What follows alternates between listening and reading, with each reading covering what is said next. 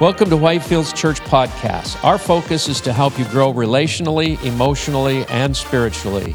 I hope you enjoy the message.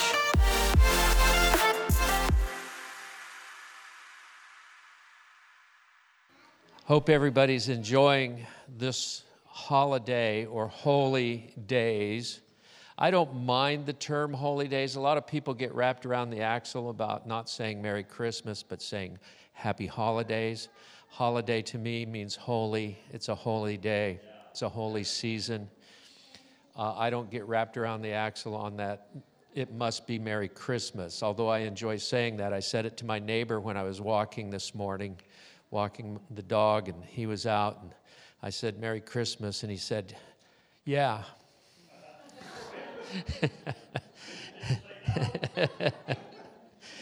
um, this might be the year that we teach our grandchildren uh, certain aspects of Christmas. It's, a, it's an Amazon Christmas, meaning that last night around midnight, my wife got an email that says, Your order's been canceled. So we're going to teach them this year that it's the thought that matters. You know, I think that he's six. He should be able to understand that at this point. So. We'd like to take up the offering at this time, giving of our tithes and offerings to the Lord as an act of worship on our behalf, and it's an honor to do so. And uh, I'd like to, I'd like to pray over that. Father, we're just thankful that you've blessed our lives, you've enriched us, you've seen that we've never gone without a roof over our heads and food at our tables, and and, and you've just abundantly blessed us in this nation. And we have the opportunity, Father, to honor you back. Pray over wisdom for that, for our church, that we give, give generously in the areas that you direct us to as a church body, church family. In Jesus' name, amen.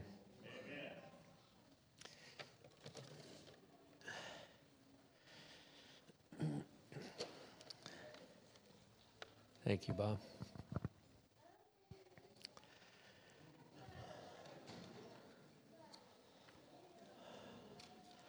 Following the service today, uh, we've got lots and lots of food, and we hope that you'll plan on sticking around and fellowshipping a bit and enjoying it.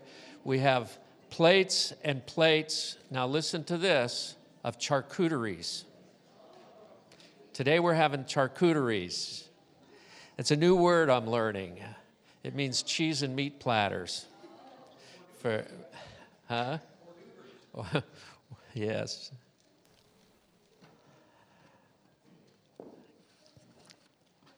I don't know. Christmas is such a wonderful time. It really is. Uh, it's really not the time that Jesus was born, but I think it's an excellent time to actually acknowledge the fact that there was a Savior that came um, to this humankind to you and I that we might understand a God who wanted to have fellowship, and he did everything to make that possible. I want to talk a little bit about that this morning.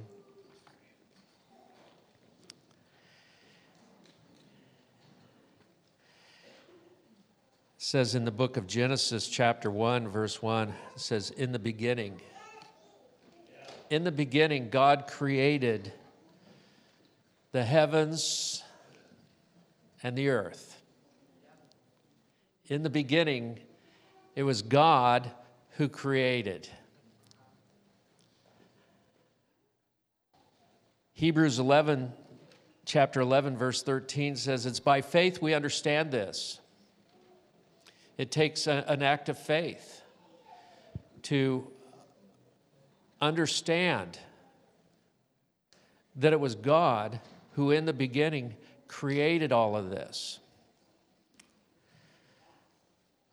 I want to read in a little article this morning that I found in Forbes magazine. Um, in, uh, it was written in their magazine from October 2018. It says, This is how we know there are two trillion galaxies in the universe. Well, I just read it's by faith that I know this, but Forbes is going to go ahead and explain to me some more. Help me in my faith. This is how we know there are two trillion galaxies in the universe.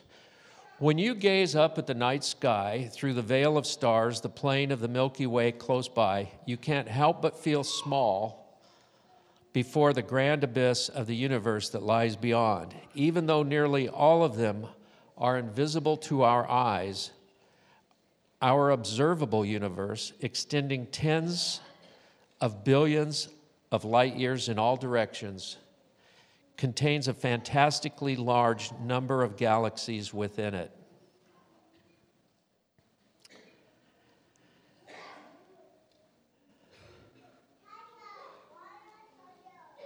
I find that every day that I journey in my journey with Christ, yeah. He becomes larger and larger and larger to me. Just how many galaxies are out there used to be a mystery, with estimates rising from the thousands to the millions to the billions, all as telescope technology improved.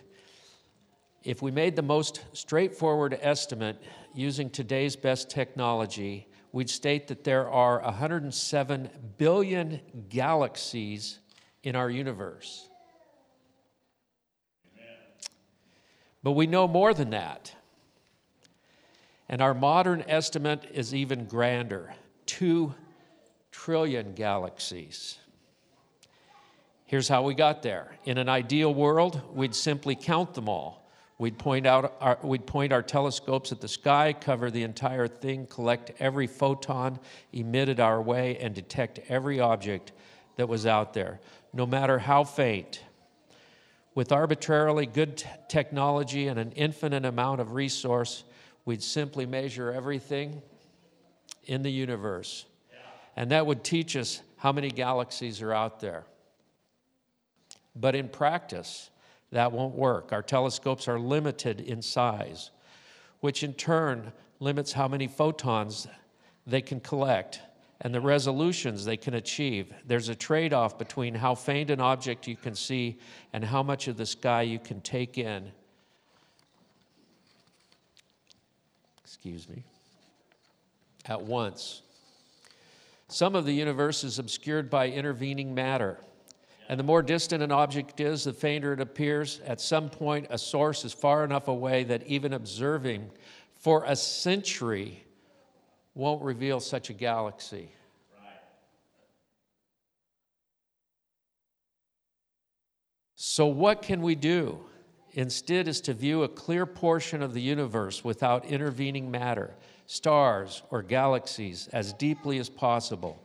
The longer you stare at a single patch of sky, the more light you, you'll collect, the more you'll reveal about it.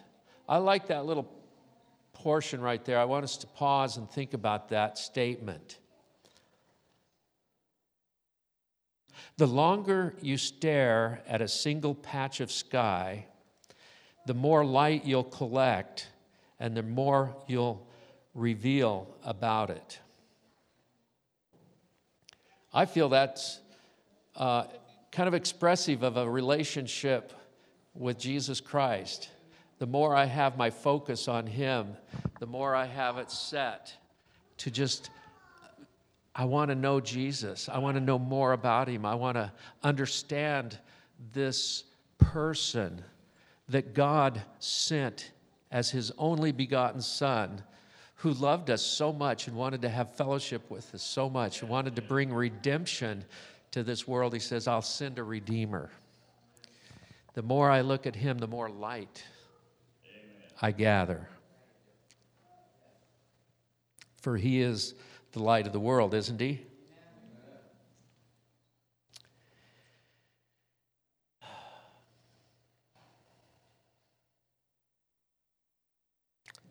Looking for where that was.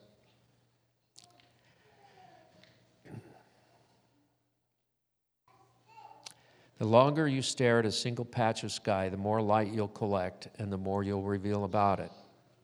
We first did this in the mid 1990s with the Hubble te- uh, Space Telescope, pointing at a patch of sky that was known to have practically nothing in it. I love that. Let's look at a place that has practically nothing in it and to simply sit on that spot and let the universe reveal what was present.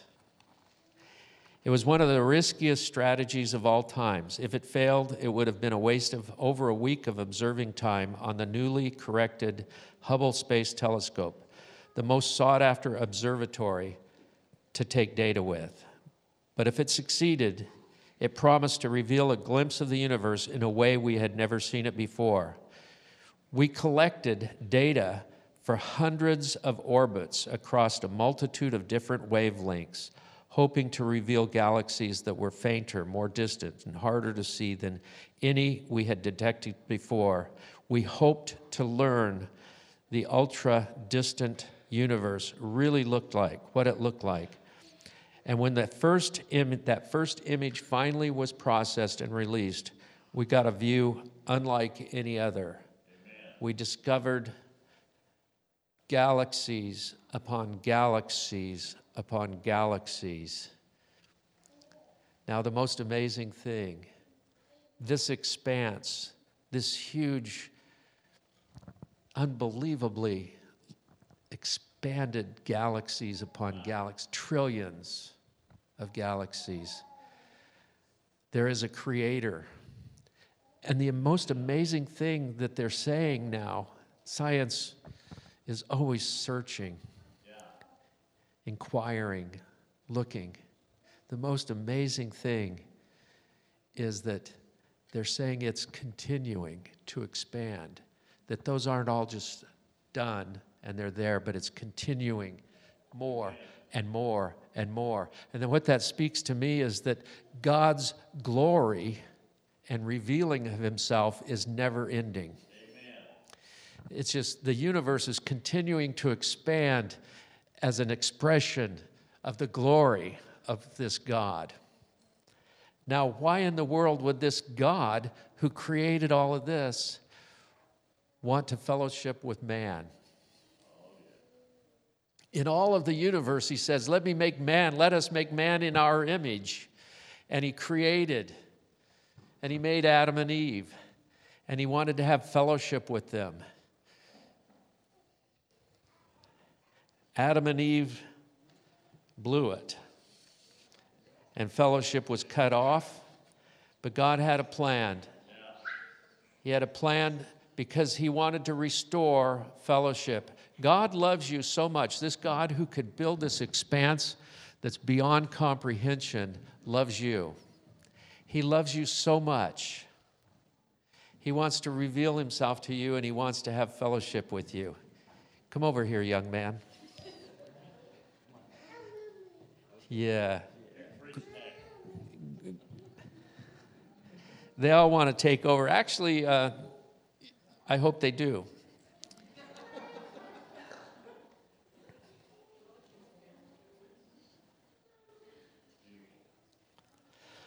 But just as today we're studying the scar, stars and the heavens from a, uh, the, the Hubble telescope out however far that thing has reached. In the day of Jesus Christ, men were studying the stars. They were looking to the heavens. They were looking for something. We hear the story of, of Jesus Christ and 2,000 years ago as men were doing the same thing. In Micah chapter 5, verse 2, I'd like, like to turn there.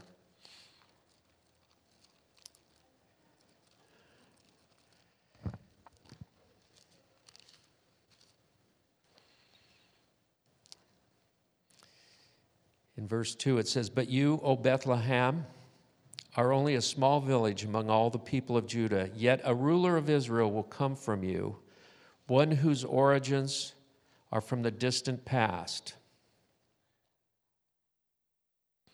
There was a prophetic word given. There were wise men, men who studied the stars. That's what it means when they were said they were wise men. They were astronomers, they were astrologers. They looked to the heavens and they'd heard this prophecy and they were looking. And a star out of the entire universe of stars revealed itself to them and began to lead them to this prophetic promise. They said, We followed the star in Matthew chapter 2, verse 9.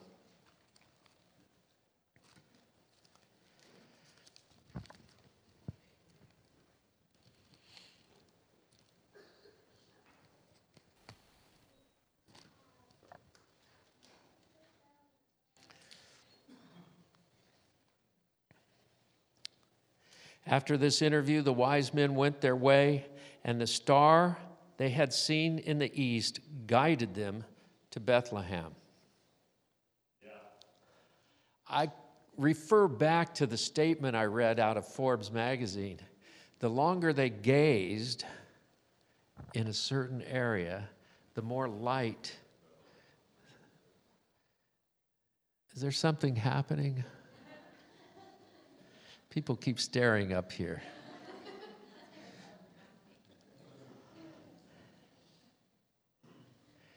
so these wise men are being led by a star to the east, guided them to Bethlehem. It went ahead of them and stopped over the place where the child was. And when they saw the star, they were filled with joy. They entered the house and saw the child with his mother Mary, and they bowed down and worshiped him. Then they opened their treasure chests and gave him gifts of gold, frankincense, and myrrh. Isaiah chapter 9, verse 6 says, To us a child is given, Amen. child is born. His name will become Wonderful, Counselor, the Mighty God, the Everlasting Father, the Prince of Peace the Savior, the Redeemer. As many as there are stars in the universe, there are that many names for Jesus. Oh, there we go. I see what you guys are looking at. Whoever's doing that, good job. I want to focus on the one Christ, our Redeemer. Why do we need a Redeemer? Why would this God want to redeem us so that he could have an intimate relationship and fellowship with you and with me. It's his desire. Of all that he's created, he created man only in his image, that he might have fellowship with him. And we needed a redeemer. Galatians chapter 3, verse 13 says that Christ redeemed us from the curse of the law. Now, when I was growing up in Southern California, we had these things called uh, uh, S&H green stamps and blue chip stamps. Anybody remember that? Yeah. And you would uh, go to the grocery store and you would purchase, uh, you know, whatever you got, or you would go buy clothing, whatever you bought the, the store offered, we give stamps, uh, or, or blue chip stamps. And you would collect those stamps, and then you'd have the book of stamps, and you would fill the book up. And when you got so many books of stamps, you could go and redeem those. You could go and redeem those stamps. I remember I got a tennis racket with some. You know, I'd been, been saving, I, I, you could get pots and pans. You could get uh, all kinds of different gifts. You could get a car. Uh huh. I, I never got that many stamps. I was too, my vision wasn't that far sighted on a tennis racket. You could do other things with them too. Uh, I'll make a confession. I took woodshop my senior year because I had learned that in woodshop, the teacher would release you to go to the uh, lumber yard and, uh, and look up the prices of lumber or whatever. He would just give you a, a written note and you could leave school. And I learned that he loved blue chip stamps. So I would take in a couple of blue chip stamp books and just give it to him. I, I don't have any use for these because this is what I was told this is what you do. So I would do that. And then later I would say, I would like uh, a note to go to the lumber store. And the, he'd go, Oh, no problem. Got any more of those stamps? And it was my fourth period which means I only had fifth and sixth period after that, and I'd skip and just go straight to the beach. Boy, I thought I was smart. Till the end of my senior year, and I saw how many uh, hours I had to make up because I got caught for fifth and sixth period. Don't worry, folks, I graduated. Um, but we would take these stamps and you'd take them to the Redemption Center. Now, I, I had a neighbor, and uh, he was a good guy. He, he would work on my dad's car, and later on, when I bought my first car, I bought a Volkswagen Bug. And he would help me work on that. He was sort of a backyard mechanic. He didn't work out of his shop, he worked out of his backyard. And, and uh, he collected these stamps also. He's always, oh, I'll take blue chip stamps. Well, he died one day, and he had tons of blue chip stamps he had never redeemed. He had never turned them in. They went unredeemed.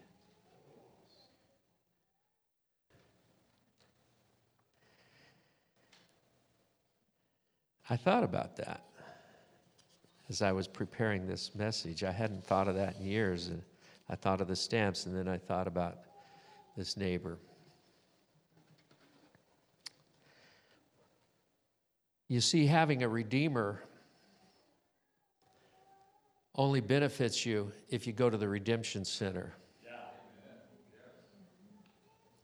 Having a redeemer to the world, I think at Christmas time it's magnified, it's wonderful but it only benefits the world on an individual basis if you go to the redemption center and, re- and, and give yourself, turn yourself in, and say, I need redemption. You see, many of us, I'll speak for myself. I won't say many of us because I can't speak for you. I'll speak for myself. I always considered myself a good sinner.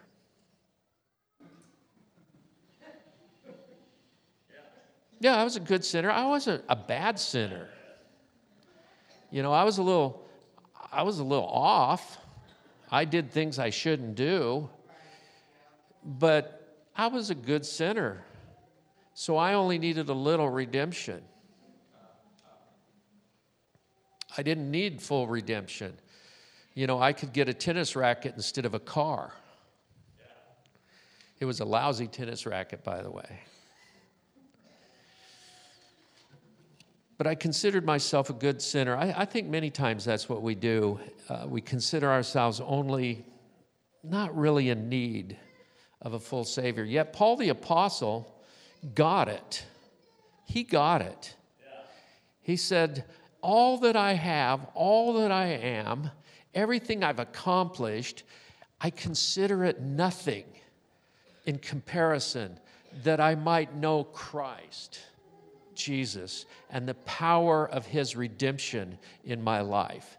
Yet, Paul, uh, because he got it, I believe that's why God used him so prominently to write most of the New Testament, because he got it. I think for a long time, Paul thought he was a pretty good sinner. He, he, was, he had issues, but they were issues common to man and they were better than some. Jesus told a story one time about two guys. They were in the temple to pray, and one of them was so aware of his need that he couldn't even lift up his eyes. He says, Oh God, have mercy on me, a sinner. He got it. He, understand redemp- he understood redemption. He understood the message Christ came as a redeemer. Amen. And he doesn't mess around. If you need redemption, He'll give you the, the whole thing. And another man in the temple there praying was a good sinner. He said, I thank thee, Lord, that I'm not as bad as this man over here.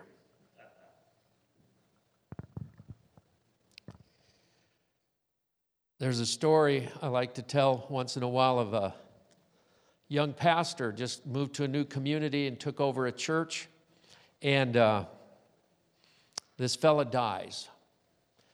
And his brother wants him to have a, a, a good funeral. And he can't find any, the man was a bad man, just was not a good guy. And he couldn't find any pastors in the area to do a, a funeral service for his brother. Well, he finds this new guy, new in town. He goes to him, he says, I'll give you a $1,000 if you'll do my brother's funeral. And all I'm asking, somewhere in the service, you say he was a good man. And this young pastor said, I can do that. So the day came for the funeral. Well, the whole town turned out. And all the other pastors in town turned out. They wanted to see how this guy could say about this man that he was a good man. He had cheated on his wife. He had cheated every business deal he'd ever had. He was just he was just mean to his children. And he just had every aspect about him. You couldn't say there was anything good about him. So they came to hear how could he, this young guy and to take a $1,000 on top of it to say this man was a good man. So he does the, the, the service, and in the service, he says, You know, today we're burying whatever his name was. He was, he cheated on his wife. He cheated every business partner he ever had and every business deal he ever had. He was mean to his children. He was even mean to his dog. But compared to his brother here, he was a good man. So he did what he said he would do. But the point is are you just a good sinner or do you need a redeemer? We all need a redeemer, and Jesus Christ came to bring redemption to every house, to every home, to every heart. He's a redeemer, one that we can count on one that we can know He takes us as we are and He makes us new. Do you need a Redeemer today? I, I need a Redeemer today. I need a Redeemer every day, and Jesus Christ is my Redeemer. And I hope that during this season, you'll reflect on how much He's done for you not so that you can walk around guilty, feeling like, oh man, I'm not living up. That's not what a Redeemer does. A Redeemer takes a book of stamps. A Redeemer takes something that's worn out and, and, and broken, and he completely makes it entirely new. Just as he's creating the universe newness all the time, he'll take a man, a woman, a child, He'll make them a new creation in Him. And that is the purpose of Christmas.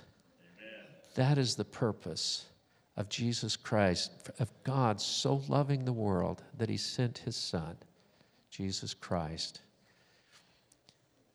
to show His love. Amen. Amen. Well, that's my Christmas message today. We have a Redeemer and his name is Jesus Christ. Amen. Thank you for joining us today. Please make sure to subscribe to our podcast. If you'd like more information about our church, please visit our website, whitefieldsalaska.com. Thanks again for listening, and may God bless you today.